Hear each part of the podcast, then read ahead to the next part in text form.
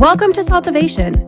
The SALTovation Show is a podcast series featuring the leading voices in SALT, where we talk about the issues and strategies to help you make sense of state and local tax. Hi, Wendy. Thank you so much for joining us today on the SALTovation podcast. It's great to have you here. Thanks so much for having me. I really appreciate it. So let's start with um, the $80 billion that the IRS received when President Joe Biden signed the Inflation Reduction Act. One of those items that the IRS earmarked money for was to improve the taxpayer experience. What issues would you say are at the forefront for the IRS to fix? And then, you know, what does improving that taxpayer experience mean for those taxpayers? Well, I would say, you know, improving the taxpayer experience at this point, it really is a dire issue, right? Um, in 2020, the Taxpayer Advocate report to Congress indicated that the most serious, the third most serious problem that the IRS faced is that they are significantly underfunded to service taxpayers and collect tax. And that report cited that they're unable to answer millions of taxpayer phone calls. You know, they're unable to process timely correspondence, and that the tax gap and our federal deficit continues to grow as a result of that underfunding, right? right? So I think that for those of us that work with the IRS every day to make withholding tax payments, to file monthly or quarterly or annual returns, to work through penalty notices. It's awful. Working with the IRS is terrible. we we yeah. dread the thought of having to call them. We wait for hours on hold, you know, only to be hung up on inadvertently, you know, or not have our issue resolved. So I think automating and improving taxpayer services is just a it's a dire issue for the IRS to fix.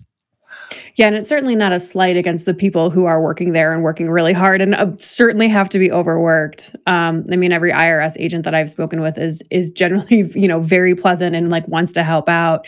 And what's they're just kind of so hamstrung by, you know, the resources or lack thereof that they have and, you know, so any any IRS agents that are, are that are listening, we do appreciate we do appreciate you. Do. We're not mad at you. Thank you for saying that because you're right. They do not they do not get enough credit. And you're right. Like, can you imagine if you worked for a company that you went to every day where you were so underfunded that you had to pick and choose which customers to help? I mean, you know, mm-hmm. so the fact that they show up and go to work every day sometimes is amazing to me.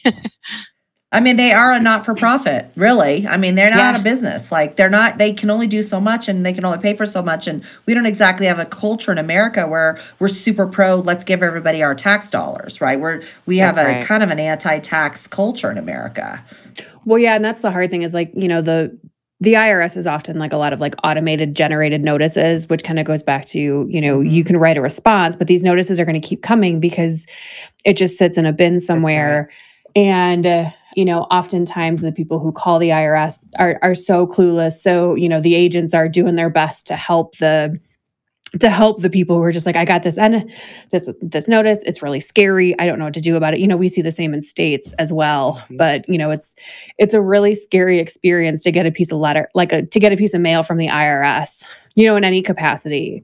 I spoke to a colleague of mine today who talked with me about not just that notice piece, but the delay with service uh, in terms of being a large company. So, if you're a large business with the IRS, you're assigned what's called a large corporate representative to help you with some of the tax issues that you deal with on a regular basis. And she is on the phone daily trying to talk to different parts of the IRS about issues she deals with. And she was telling me today that that large corporate representative, um, you know, that there's so many things in their queue that she won't hear from that person and get a response on things before those notices start to generate. So it's yep. common for her to call and say, Hey, I need you to move payments or I need you to, you know, make an adjustment on the account. And it's like, like before they can ever get to it, they've already issued, you know, penalty notices and we're going to seize your assets and all that kind of stuff. So it is, um, it's frustrating. Yeah. So then what, what would, you know, other than it needs money, right? What were, what would be some other kind of things that would kind of improve that experience? Or I guess is it, you know, obviously the money allows for, you know, procurement of assets, whether it's humans or technology, what would you say, you know, some of those that improvements Yeah. or that where could that money be spent wisely There's like some really specific things within the bill that require the IRS to invest in things like callback technology or other technologies like that to provide like a more personalized uh, taxpayer experience or customer service type of experience. that I think some of us, you know, we're accustomed to. Um, and there's also funding to look for investments in phone systems, in some of their IT systems, just just internally to administer tax. I mean, if you can just think about kind of the back office of any business, you know, if they're using antiquated laptops, antiquated Word and, and Microsoft type programs, or antiquated Mhm. equipment in general, right? It makes processing much more difficult. We were excited when the IRS stopped some of the processes from paper and gave us a fax number to send to. But look, how many people have faxes these days, you know? Yeah. So we need them to go to that next step, which is let us, you know, maybe email you or send some things to you Right. online, right? so Yeah, I think those are things we're looking for for sure. Yeah, it it's funny when you when you talk to people who aren't tax people and they're like, someone talked to me about like a fax machine. I don't even know what a fax machine like who the hell uses faxes anymore? I was like, well, I do, my coworkers do, because this like I faxed two forms this morning, both like one to the city and county of Denver and one to the state of Oregon. Yep. Faxes are still a thing. Now it go like it's processed through our email and it's probably, you know, transmitted via email, but like fax numbers still exist. They do. You know that paper still exists too, and not just with IRS, but with the states too. And they get Mhm. people who don't work in this industry when you tell, you know, what do you mean I have to mail that private tax information to them? I can't, you know, there's nowhere to securely send it. I mean, that's that's all of the places that I think, um, at least for the federal side of it, that we're hoping, you know, that the IRA funding goes toward.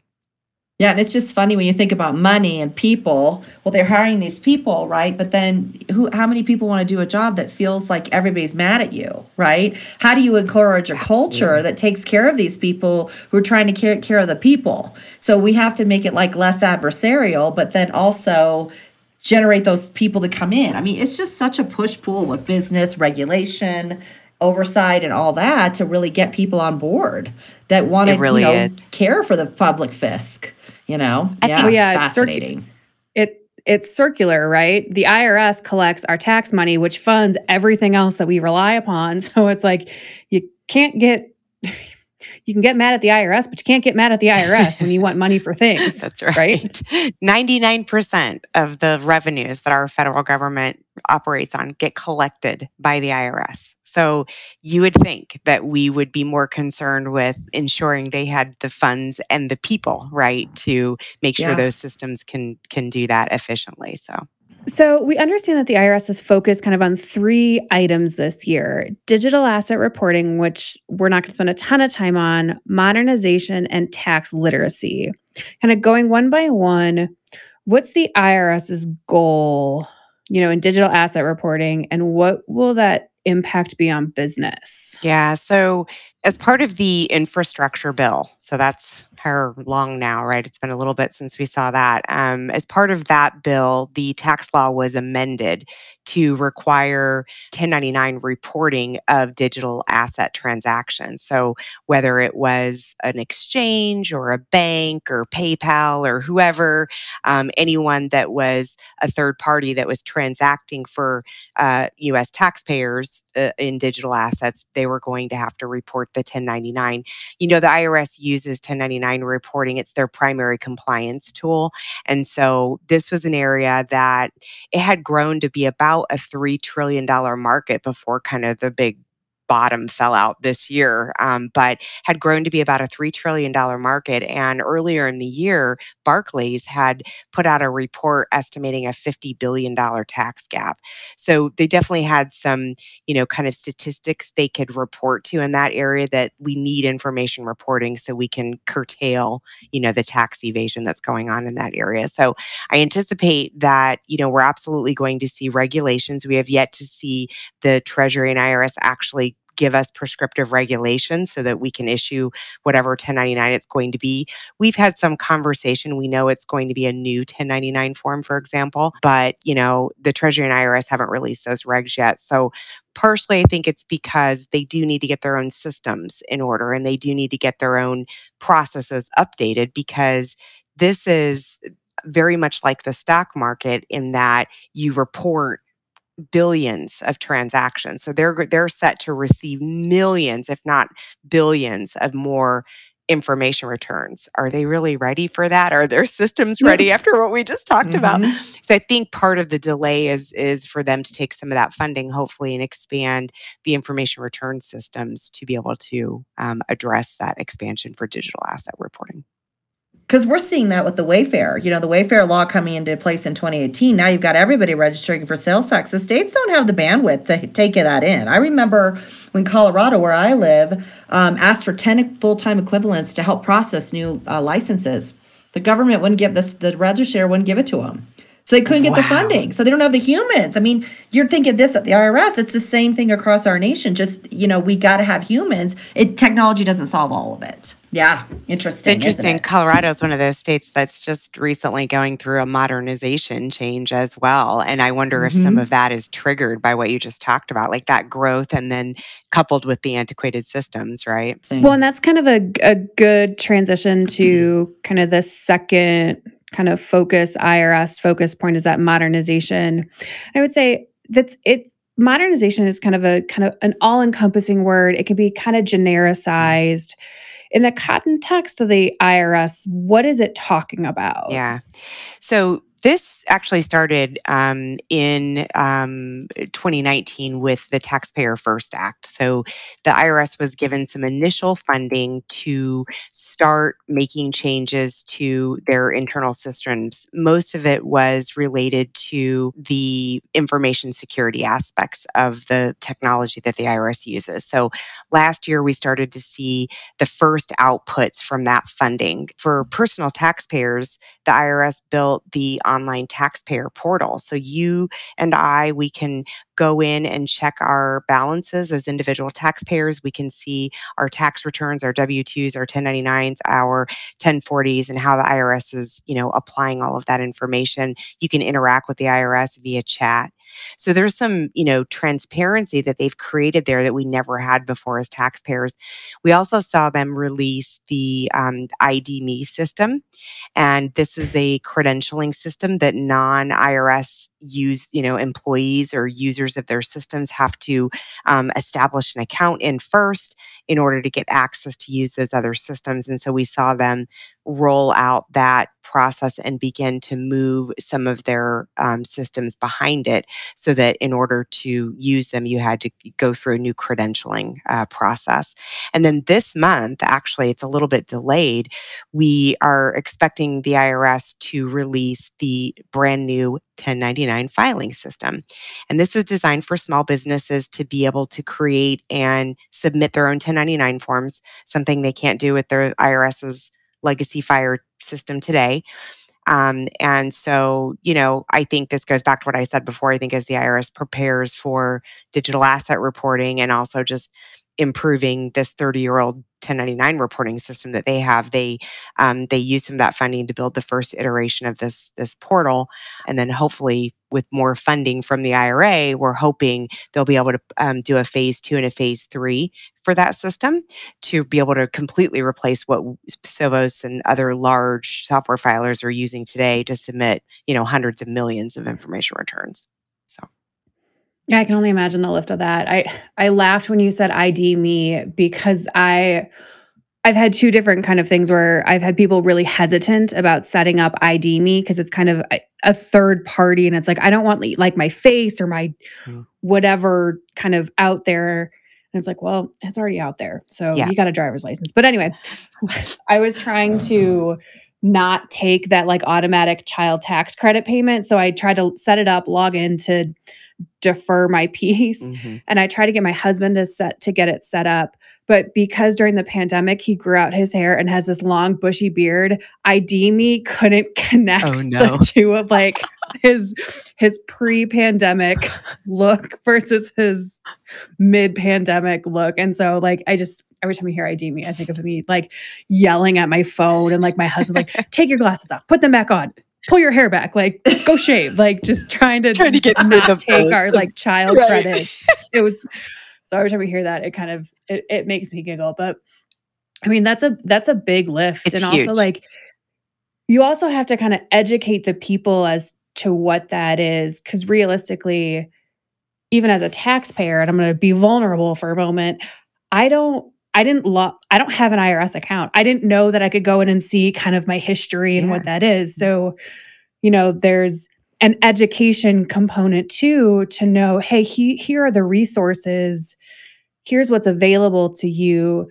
Here's the benefit to you. And I think there's also a lot of skepticism with some people about phishing. Like I, even, Mhm. you know, as a, a tax practitioner, I get something from the IRS or about like renew my PTIN. That's right. I was like, well, is this real? Is this phishing? Like, you know, just that that educational component for, you know, do you know if any of the of the money is being spent on kind of taxpayer education and Yeah. you know awareness efforts? Yeah, actually, um, so a couple things there. As part of IRA, about almost four billion of the funding was set aside specifically for pre-filing services, you know, education, taxpayer advocacy. These are all areas within the IRS, um, in, w- which include like things on the website, publications, um, outward uh, outreach to ta- certain segments of taxpayers that you know they are having compliance issues with.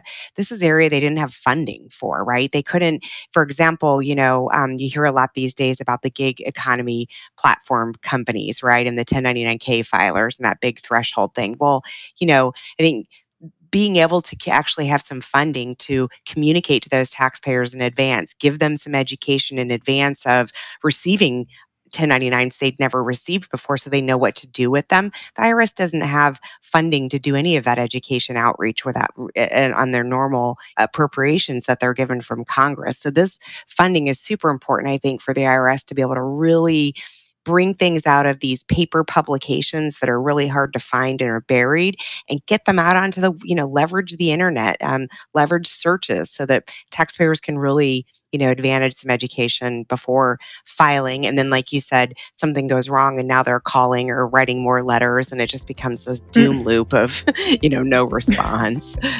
It's funny when just in the IRS, yeah, it's just it's so interconnected and it does just have like this trickle down of of everything. This podcast is for educational purposes only and is not intended, nor should it be relied upon as legal, tax, accounting, or investment advice. You should consult with a competent professional to discuss specifics of your situation and the applicability of the information presented.